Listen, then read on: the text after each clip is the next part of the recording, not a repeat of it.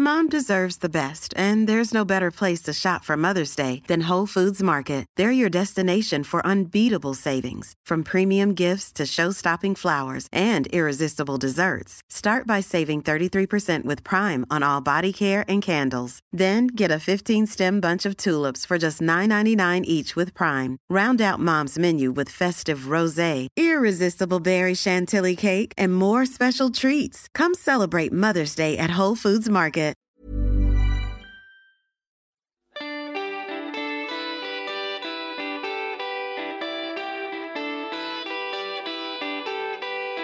Hello, Serie A fan. A challenging week for Italy's Champions League contenders. Lazio, decimated by coronavirus. Juve, decimated by Barcelona. Atalanta climb a mountain against Ajax, but Conte's happy with a nil-nil draw for Inter. We discuss all the European action and take a look forward to the weekend in this episode of Scudetto. Hello and welcome to Scudetto. It's a Thursday night, and I'm here in the virtual studio with two good friends and three good beers. We're going to be chatting about how the Italians got on in Europe this week, as well as previewing the pick of the weekend fixtures, plus honourable, dishonourable mentions as usual. But first of all, Kenny, how are you? You looking forward to the weekend? Yeah, I am. I am. I'm good, thanks. I'm good.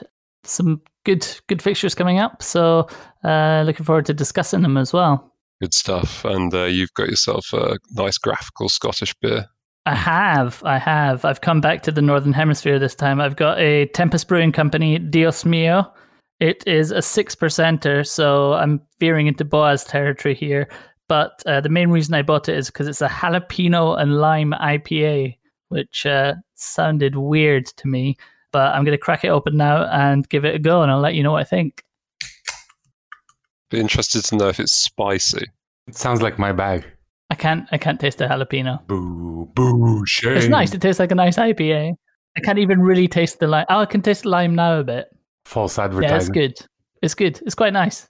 Good. All right, Baz, we're intrigued.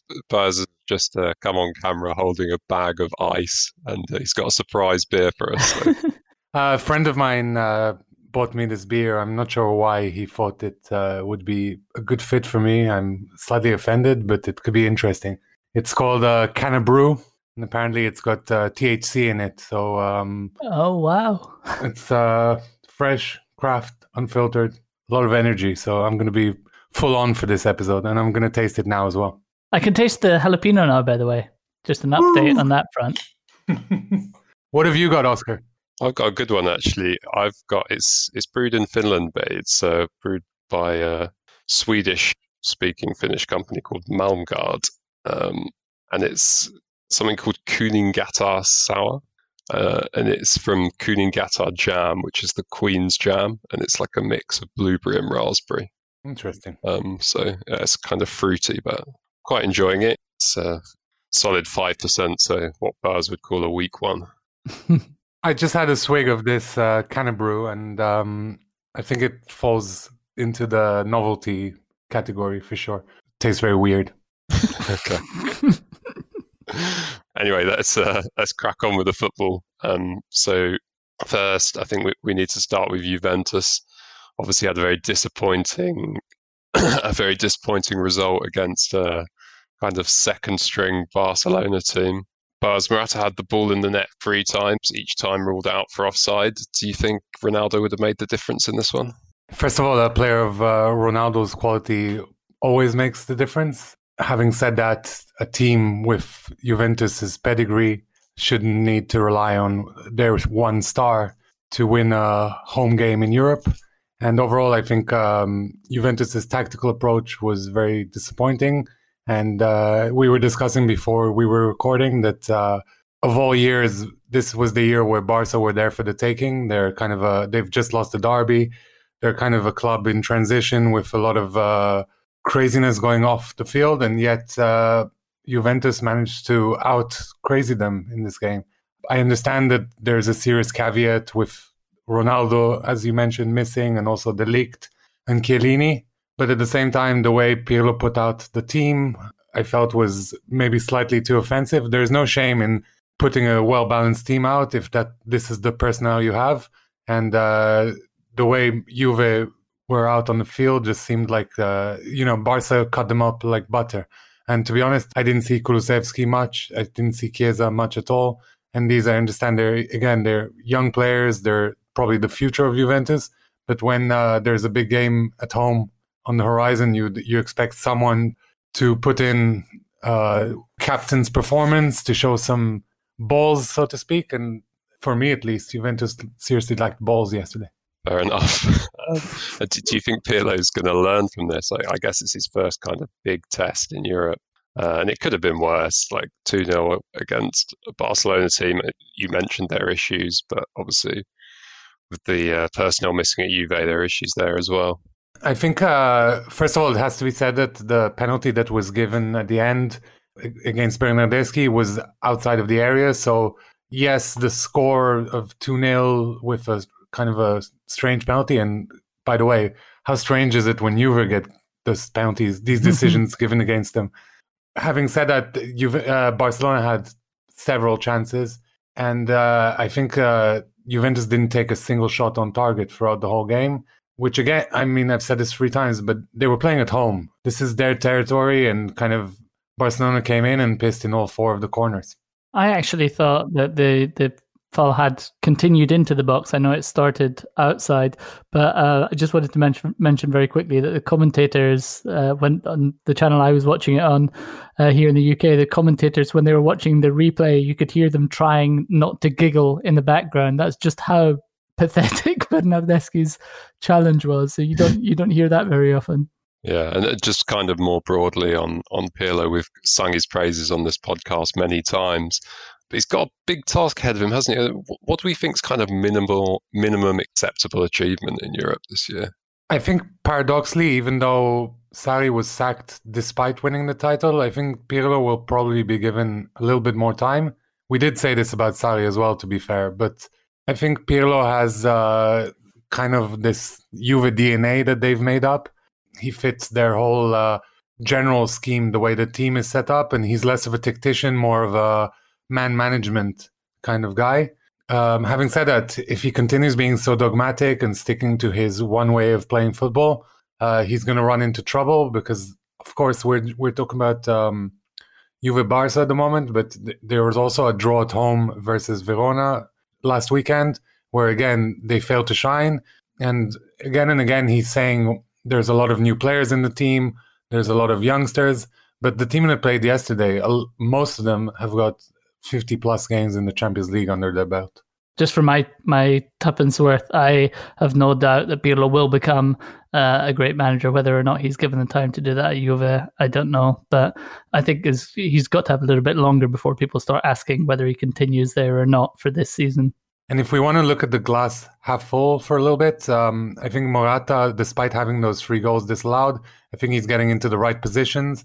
And uh, you know, this is um, right now he's five centimeters or ten centimeters offside, but tomorrow he might be five centimeters onside, and he's he's making the right runs.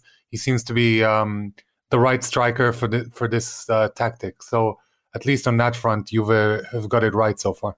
Absolutely, uh, you won't be able to call him Alvaro Morata anymore if he uh, managed to check his run a little bit better.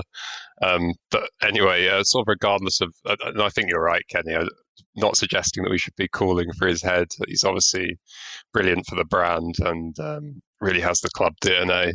Brilliant for the brand. brilliant, brilliant for the Juventus brand, the, the new logo and the lovely that we discussed last week. um, but regardless of how they do get on in Europe, surely they need to improve their Serie A form, right? They're facing Spezia on Sunday, whose form has improved a little bit after a poor start. Do you think there's a chance they might struggle here, Baz? I think Spezia have surprised us a little bit with their five points in five games so far. After the first two games, we, we thought they were going to get thrashed, or at least I thought they were going to struggle to even get 15 points. But uh, manager Vinny Italiano has been doing the right job, and and, um, and ultimately they've uh, got some great results, including their 2-2 draw with Parma, which they seriously risked winning and in their previous game, they also drew with a great chance towards the end. Again, if we are just if we were betting men, I would probably not bet on Spezia because they're playing Juventus after all. But uh, we've seen stranger things happen, and especially this season.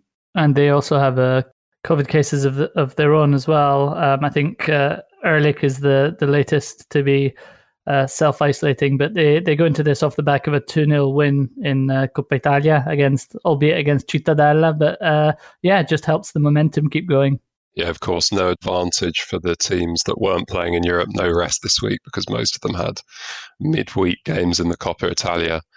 Anyway, moving on to one of the other teams that was playing in the Champions League this week, Inter, who faced Shakhtar in Kiev on Tuesday night. They were hoping to put the uh, Black game behind them, uh, but turned out to be another frustrating night, ending in a, a nil-nil draw. Uh, Conte said that Inter were unlucky not to win this game. Do you think that's fair, Kenny? Uh, I think they were. Yeah, they, it's fair that there was a, a, bit of bad luck, but it was a combination really of uh, bad luck, uh, wonderful uh, young goalkeeper, nineteen-year-old uh, Trubin, uh, and wastefulness. Really, Lukaku, Vidal, and mostly Lautaro missing wonderful opportunities. But yeah, on the on the bad luck, what what an effort from Barella! What technique involved in that in that shot that rattled rattled the bar. So I mean, yeah, they, they were a bit unlucky, but um, also you know they can blame themselves as well. Okay, yeah. and um, let's talk about the supposed penalty uh, not given on Lukaku. Were they unlucky there? Um, would have made the difference in the match. Was it the correct decision? I don't think it was the correct decision. I think it probably was. Uh, I think it probably was a penalty. Um, especially when you see the the penalty that was given against uh, Patric in the in the Lazio game. It was almost almost an identical uh, tackle. Basically, just he had his arms around him, didn't he, uh, Bondar? But uh, yeah, I mean, you've also we've also seen them not given, so I, I wasn't shocked to see it not given, but um, it, it probably was a penalty.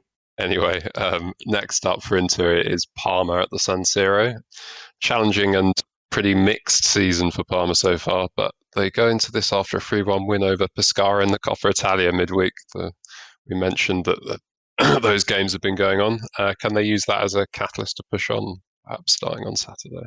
Yeah, I guess uh, to a certain extent. Again, um, as as I said before, this is a team in a lower division, albeit Serie B uh, rather than Serie C. But um, they they do also have that last gasp draw um, that they got against uh, Spezia that that Boaz mentioned there. So that will hopefully give them a little bit of uh, encouragement. It has it has been a mixed season for them so far. They've they've beaten Verona, but then they've lost to Udinese. Uh, they've also had, uh, as we've discussed on previous pods, they've had their own uh, COVID situation to contend with as well. And as Liverani said in the in the week, um, they've also got a lot of new players to to bed in, uh, and as he he mentioned, a lot of them still don't understand Italian, so big big challenges. Um, I don't know. There's this story that Boaz mentioned to us that Lukaku's now uh, injured until next week, so perhaps that's a bit of a, a glimmer of hope for them but yeah, it's still I still expect Inter to to come away with all three points from this. Yeah, and um, it's a bit of a disaster if they don't, really, isn't it? I mean, we're not going to see happy Conte uh, if they fail to get all three points. Let's put it that way. No, no, absolutely no. Um, it does have to be pointed out, though. I mean, when I first saw this, uh, I first saw this fixture, I was like, well, that's one they have to win. They can't afford to because you know we have all spoken about the points that Inter have dropped, but they're they're only I think three points off uh, top of the table now, and we're only five games into the season. So I'm not sure if I'd classify it as a must win, but certainly you know these are the games that they have to they have to be winning if they want to seriously put up a, a challenge. Sure. Okay, that's probably enough on Inter. Let's move on to Lazio, who are also playing in the Champions League this week.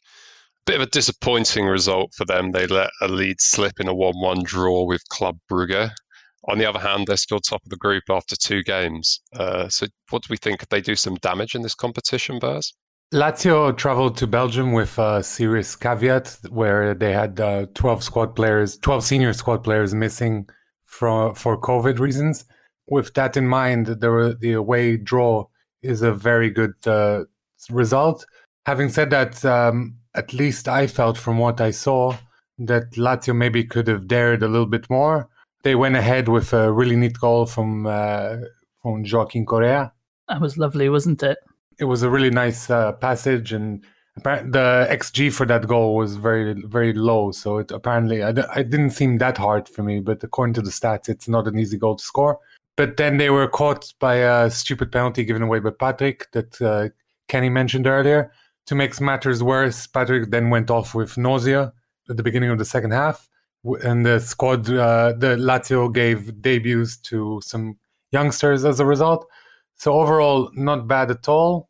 And uh, considering they beat uh, Dortmund in the first game of the group, this puts them in a good position. But I would have hoped for them to maybe get another goal. Yeah, and we, we have said a couple of weeks ago Lazio never really got going again um, after lockdown. So definitely their defensive consistency seems to have disappeared a bit. Um, obviously, with the caveat that you, you mentioned, they've had players out. But on the other hand, they do seem to have found a bit more attacking fluency that was maybe absent before. How much can we just put this down to simply uh, Immobile's form, or has there been a, a bit of a sh- tactical shift? So ironically, Immobile was missing in Bruges this week. Um, again, it, I think he's got COVID. But uh, in any case, um, until until this weekend, this midweek round of fixtures, it felt to us like Lazio were coming back. Uh, there was a couple of really good performances, and uh, the free flowing football was working well. And we, again, I mentioned it a little bit earlier, but the win against Dortmund, particularly, was uh, Inzaghi outfoxing his uh, counterpart and uh, really like drawing the Dortmund uh, defense out before hitting them on the break. So lovely stuff altogether. But obviously, we saw it at the end of last year where without a couple of key personnel, the the squad struggled. And again, without all these players for this game, it makes sense that the game was a bit stop start.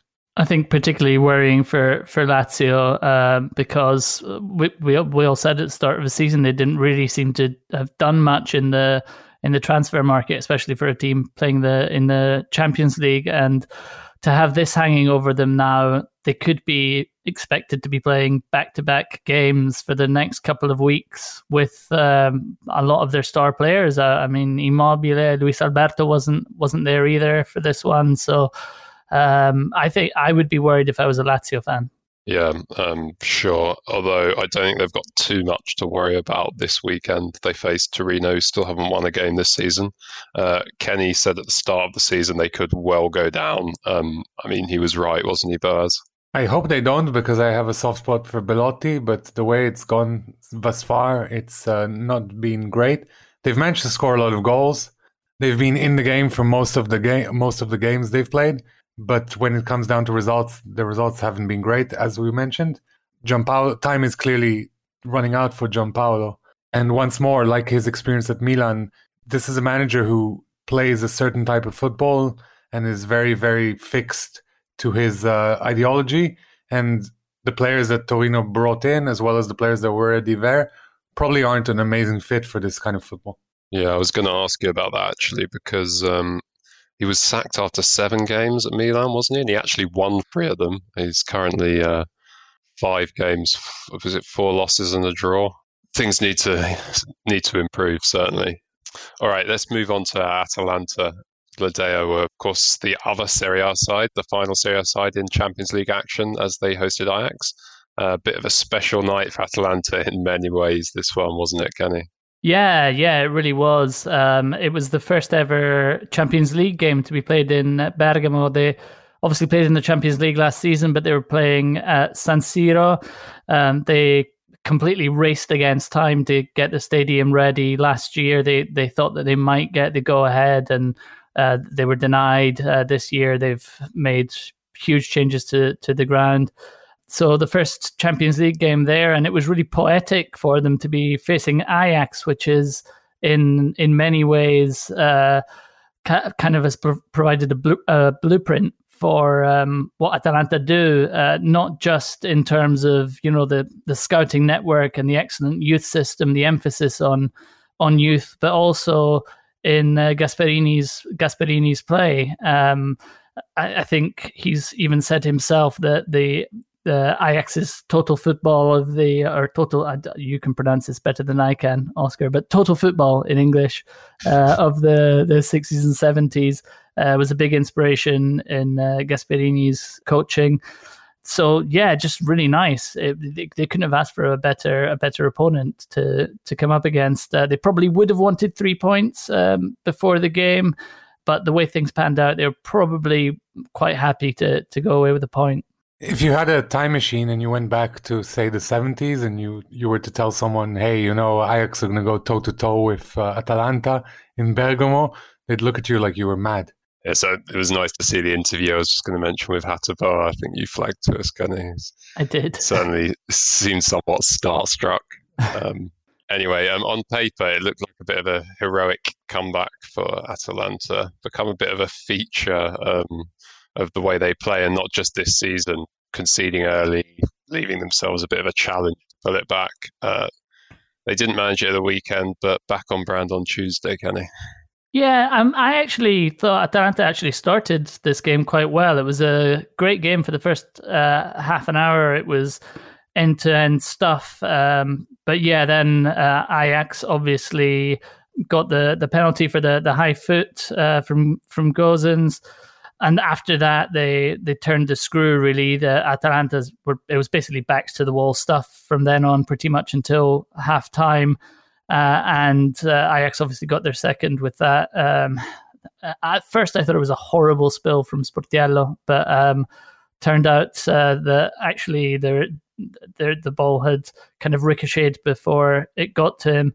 But yeah, like you said, back on brand. Second half, uh, Zapata in particular had, had a great game, and it was very much a, a different story. They they clicked, they pressed much better. Um, and Sportiello even redeemed himself with two two great saves. Yeah, and, and how good was Zapata actually? Uh, in the media, it was painted as a bit of a kind of one man rescue job. Was, was that fair? Yeah, I don't. I wouldn't say it was a one man rescue job, but he was absolutely excellent. Uh, just his strength, his speed, his intelligence, and what a what a finish! Uh, well, what a finish for the first goal, just textbook header into the ground. But that second one, where it was a, a counter attack and he seemed to take an age and you just thought it was one of those ones where he's had too much time to think about it he's going to miss it but instead he just absolutely rocketed it uh, in from uh, the edge of the the goalkeeper's uh, area yeah he was great he was great and uh, they face Crotone this weekend down the bottom with Torino. Uh, obviously, hesitate to call any game easy, but um, a bit of a kind one for Atalanta. Yeah, yeah, maybe. Although uh, Crotone did pick up a point against Juve, it happened to be the, the only point they've picked up uh, to date. They've had big defeats uh, elsewhere. Everybody picks up points against Juve right now. uh, fair point, fair point.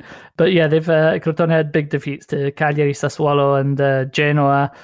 And interesting point on this one, I would say, is that uh, surprising, surprisingly to me, uh, the two worst defenses in Serie A statistically this season, uh, with uh, 12 conceded and 15 conceded. But unfortunately for Crotone, they're up against the the second best attack, uh, with Atalanta scored 15. So, yeah, you'd like to think that this isn't going to be another slip up from them in the league that's kind of all we've got time for in this part. We're we're going to come back and talk about all the Europa League teams and uh, the Genova derby in the second part. Uh, just before we wrap up, a few honourable and dishonourable mentions. Uh, Kenny, you're up first for Immobile.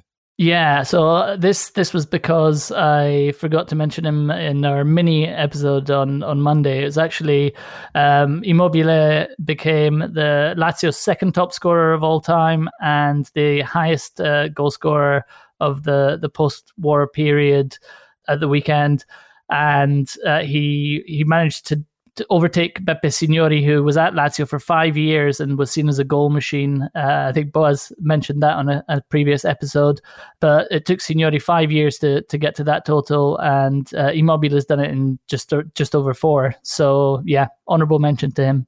We should stop criticising him for not scoring enough for Italy, maybe. Possibly. Uh, Boaz, you wanted to mention Moise Kean. Yeah, I, uh, we spoke about Moise Kean at the beginning of the season, and we said uh, that this move to PSG was kind of a last chance saloon for him.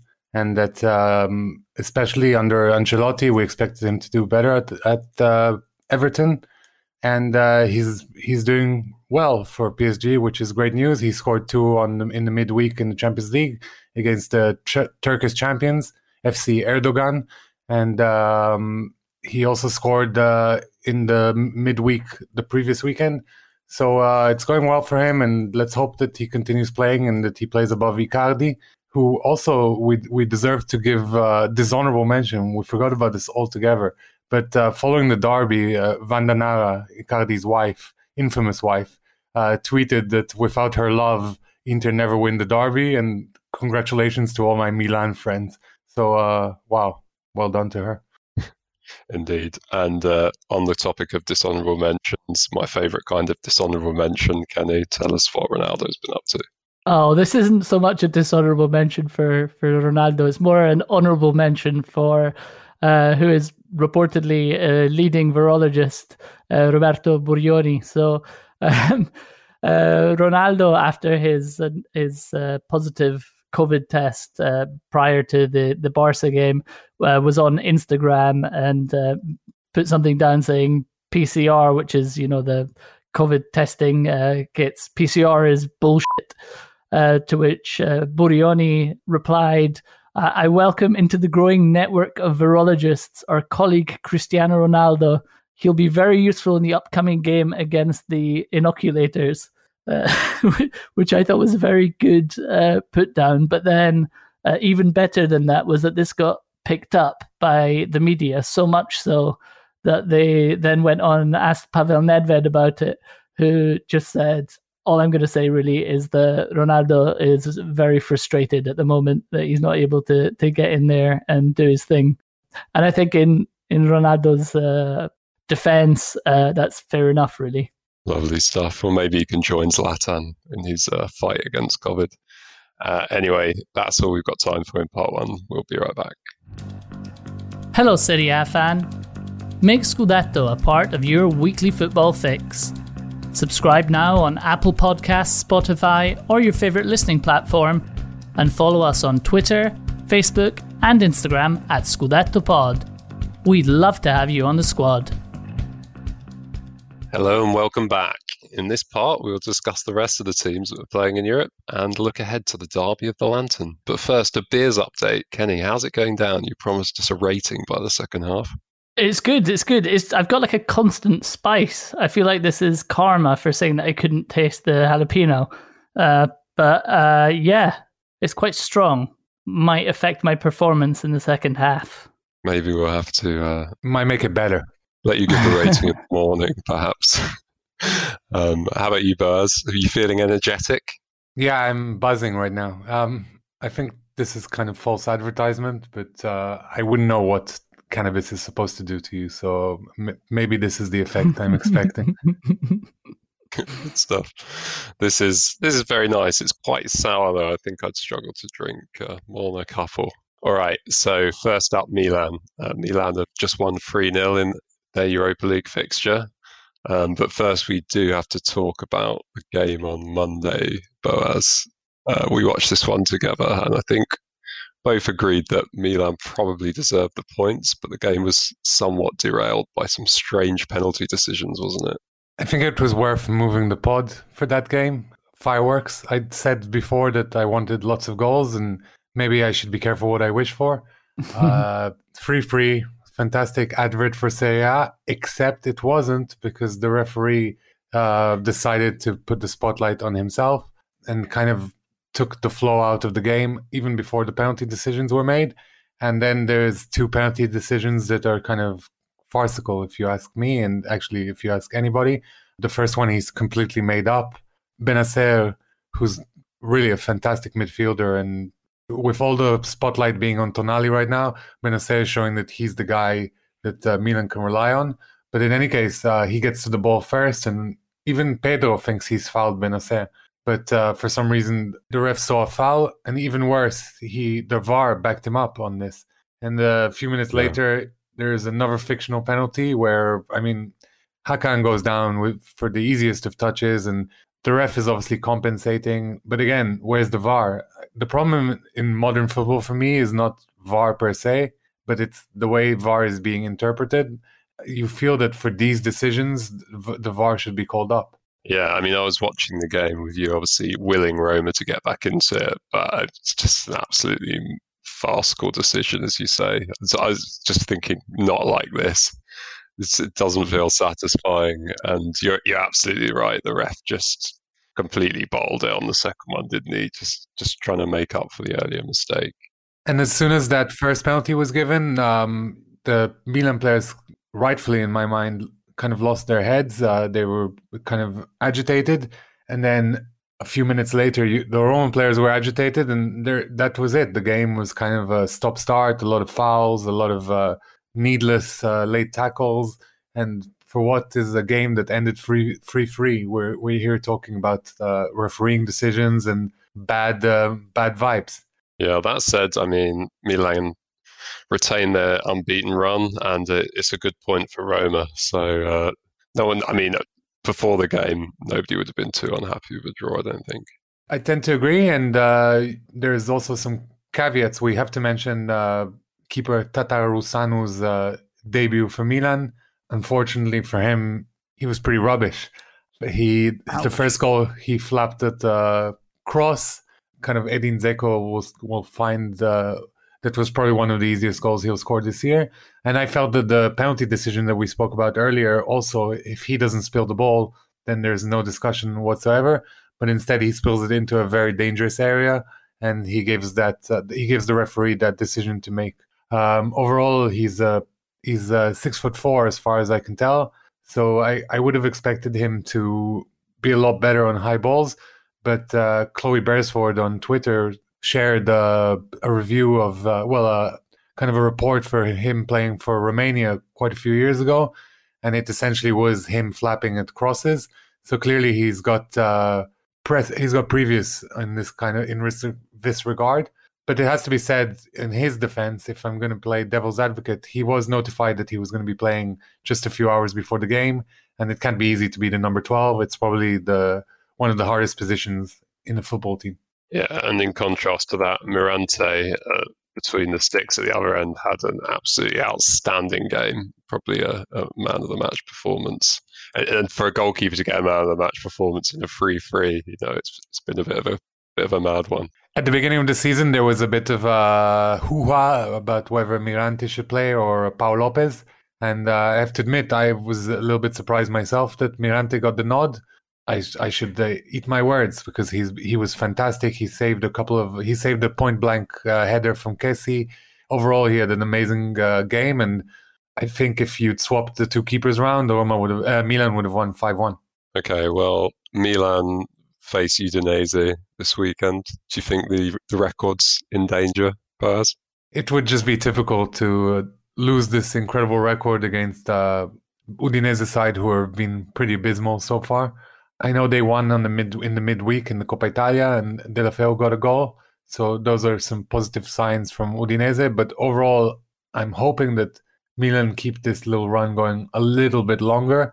I actually initially thought with, that with the intense squad rotation going down this evening, that uh, today might be the day where Milan kind of sli- kind of slip up the way Napoli did last week against uh, Alkmaar they, it was pretty smooth sailing today. Um, Sparta weren't really at the races, probably because their league is shut down because of COVID reasons.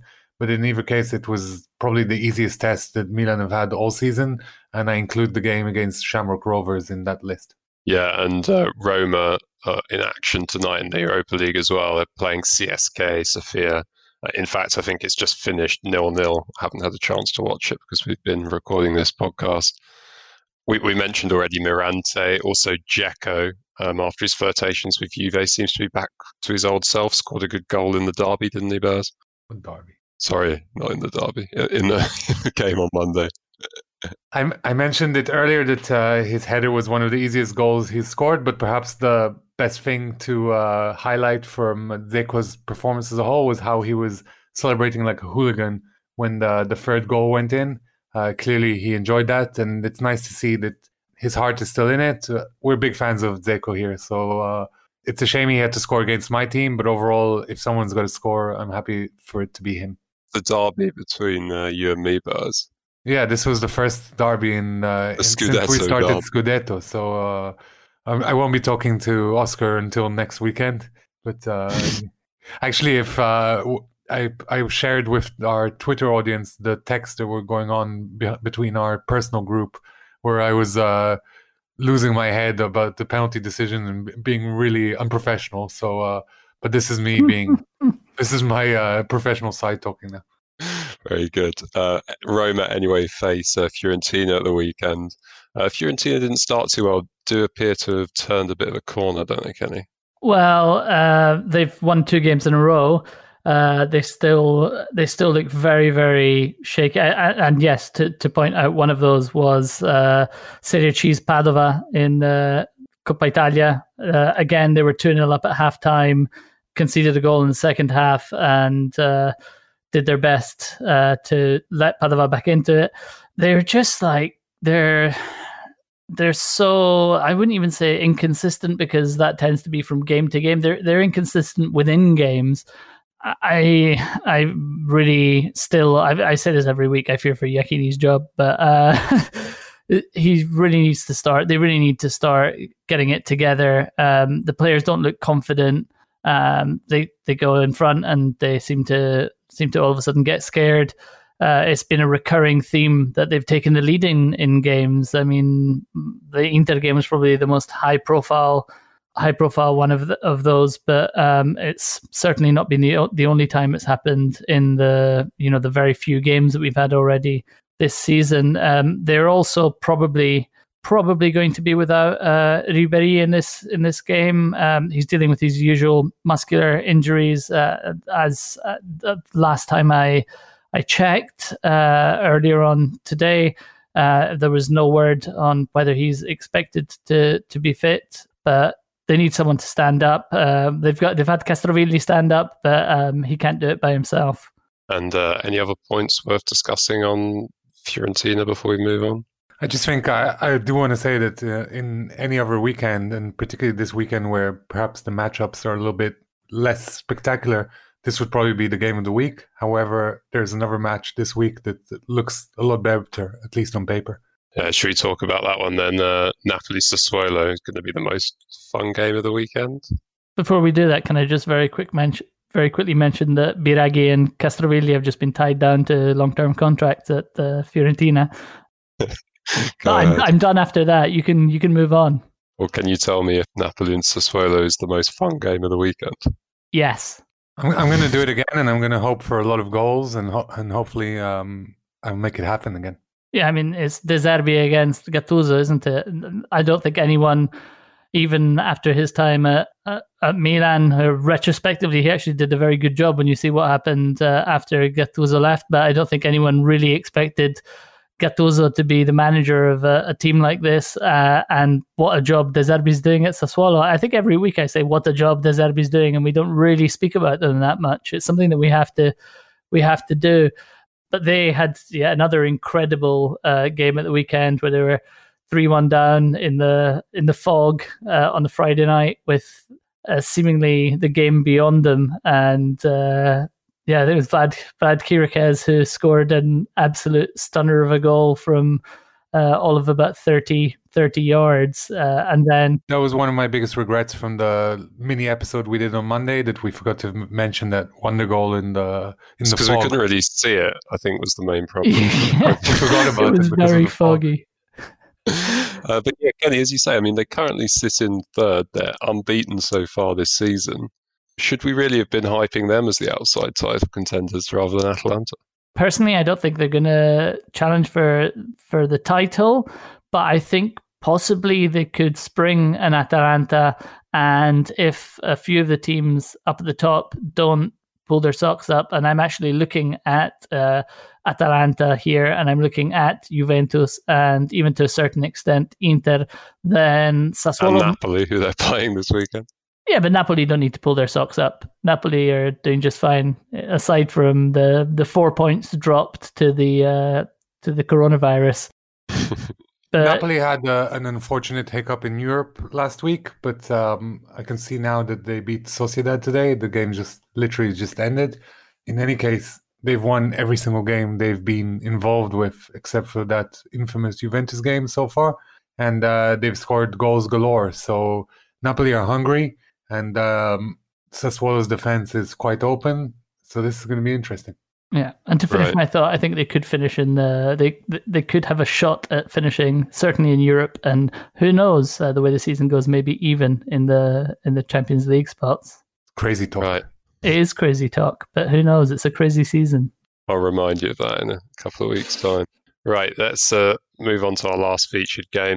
Uh, Sampdoria versus Genoa, um, reliably informed, is referred to as the Derby of the Lantern due to the, the lighthouse in in in the port. Um, so Burrs was worried about Samp at the start of the season. Um, seems that worry was maybe a bit misplaced, Kenny. They've been really impressive recently, haven't they? Yeah, I think everyone was a bit worried. Uh, they finished last season relatively uh, strongly. Uh, there was a, a period where they looked like they were going to get dragged. Well, quite a lot of the season, they looked like they were going to get dragged into uh, the relegation fight, and then Ranieri came in, steadied the ship a little bit, uh, and they were never really in danger towards the end of the season. Uh, but at the start of the season, it looked like they were kind of back to back to their old ways a, a, a bit. Uh, but yeah, I saw them at the weekend against Atalanta, and I was hugely, hugely impressed. They were so so organized. They defended uh, really doggedly and really organized uh, as uh, as an entire team, uh, and then sprung uh, on the break. Were really, really, really effective doing that, uh, and very, very clinical in front of goal. And Quagliarella as well has now scored in four consecutive Serie A games. So yes, uh, they they're looking good. Genoa, on the other hand, somewhat of a opposite form, haven't won since week two. Uh, but there's some good news for them off the pitch, isn't there, Buzz? Yeah, Genoa have been in the news for this season for all the wrong reasons. After starting with a fantastic 4 1 win at home, they've mostly been spoken about because of the 20 plus COVID cases that they brought to Napoli with them. Other than that, it's been a pretty disappointing season. Uh, they currently sit at 15th. They lost in the last round as well. So, so I think that uh, Sampdoria probably best placed in this derby, but then of course it's a derby and all the form the form book goes out the window, as they say. Uh, but we were doing uh, pre-pod recordings in the last summer, and we were speaking about how Genoa were very lucky to still be in Serie A. I haven't seen anything from them to suggest that they have improved in any way. And right now, the only reason they're 15th is because there are a few poorer teams below them. Yeah, worth mentioning on on Genoa that they are actually COVID free. Um, so uh, that's very very encouraging. But uh, unfortunately, Zappacosta came back after being out on the on the COVID list and immediately got injured in uh, training. So he's going to miss the the derby. Terrible luck um, for him. But as you say, good news that uh, the rest of the squad is back to health. I think that's all we've got time for on the featured games. Uh, we'll round up with a few honourable and dishonourable mentions. A dishonourable from me to Nicola Rizzoli, who is the head referee in Serie A.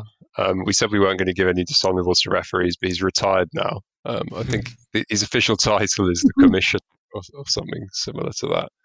Um, despite the complaints we all had about the referees in the uh, in the Milan Roma game, uh, just just thought he, he deserved a dishonourable for publicly criticising and suspending them. So I, don't- I don't think the way to go is uh, public humiliation of the officials when clearly there are some issues with the systems.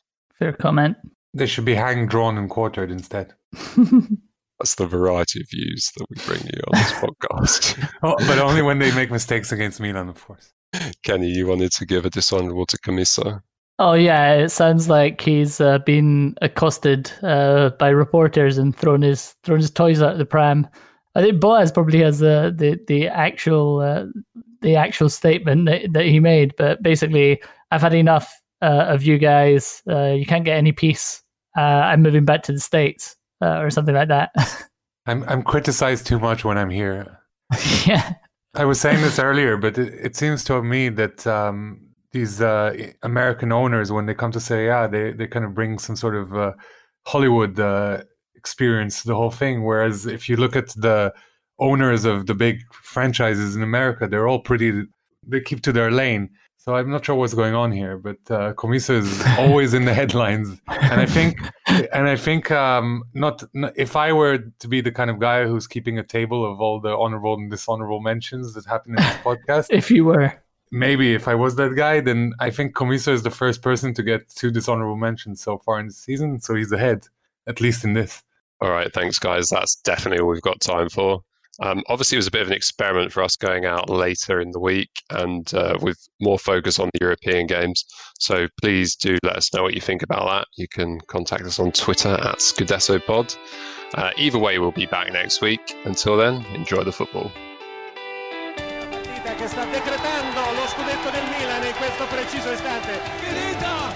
La Juventus è campione d'Italia questa data, il 6 maggio. Tutto anticipo, la Roma è campione d'Italia per la stagione 2000-2001. Il titolo del 2008, l'Inter è campione d'Italia, sedicesimo scudetto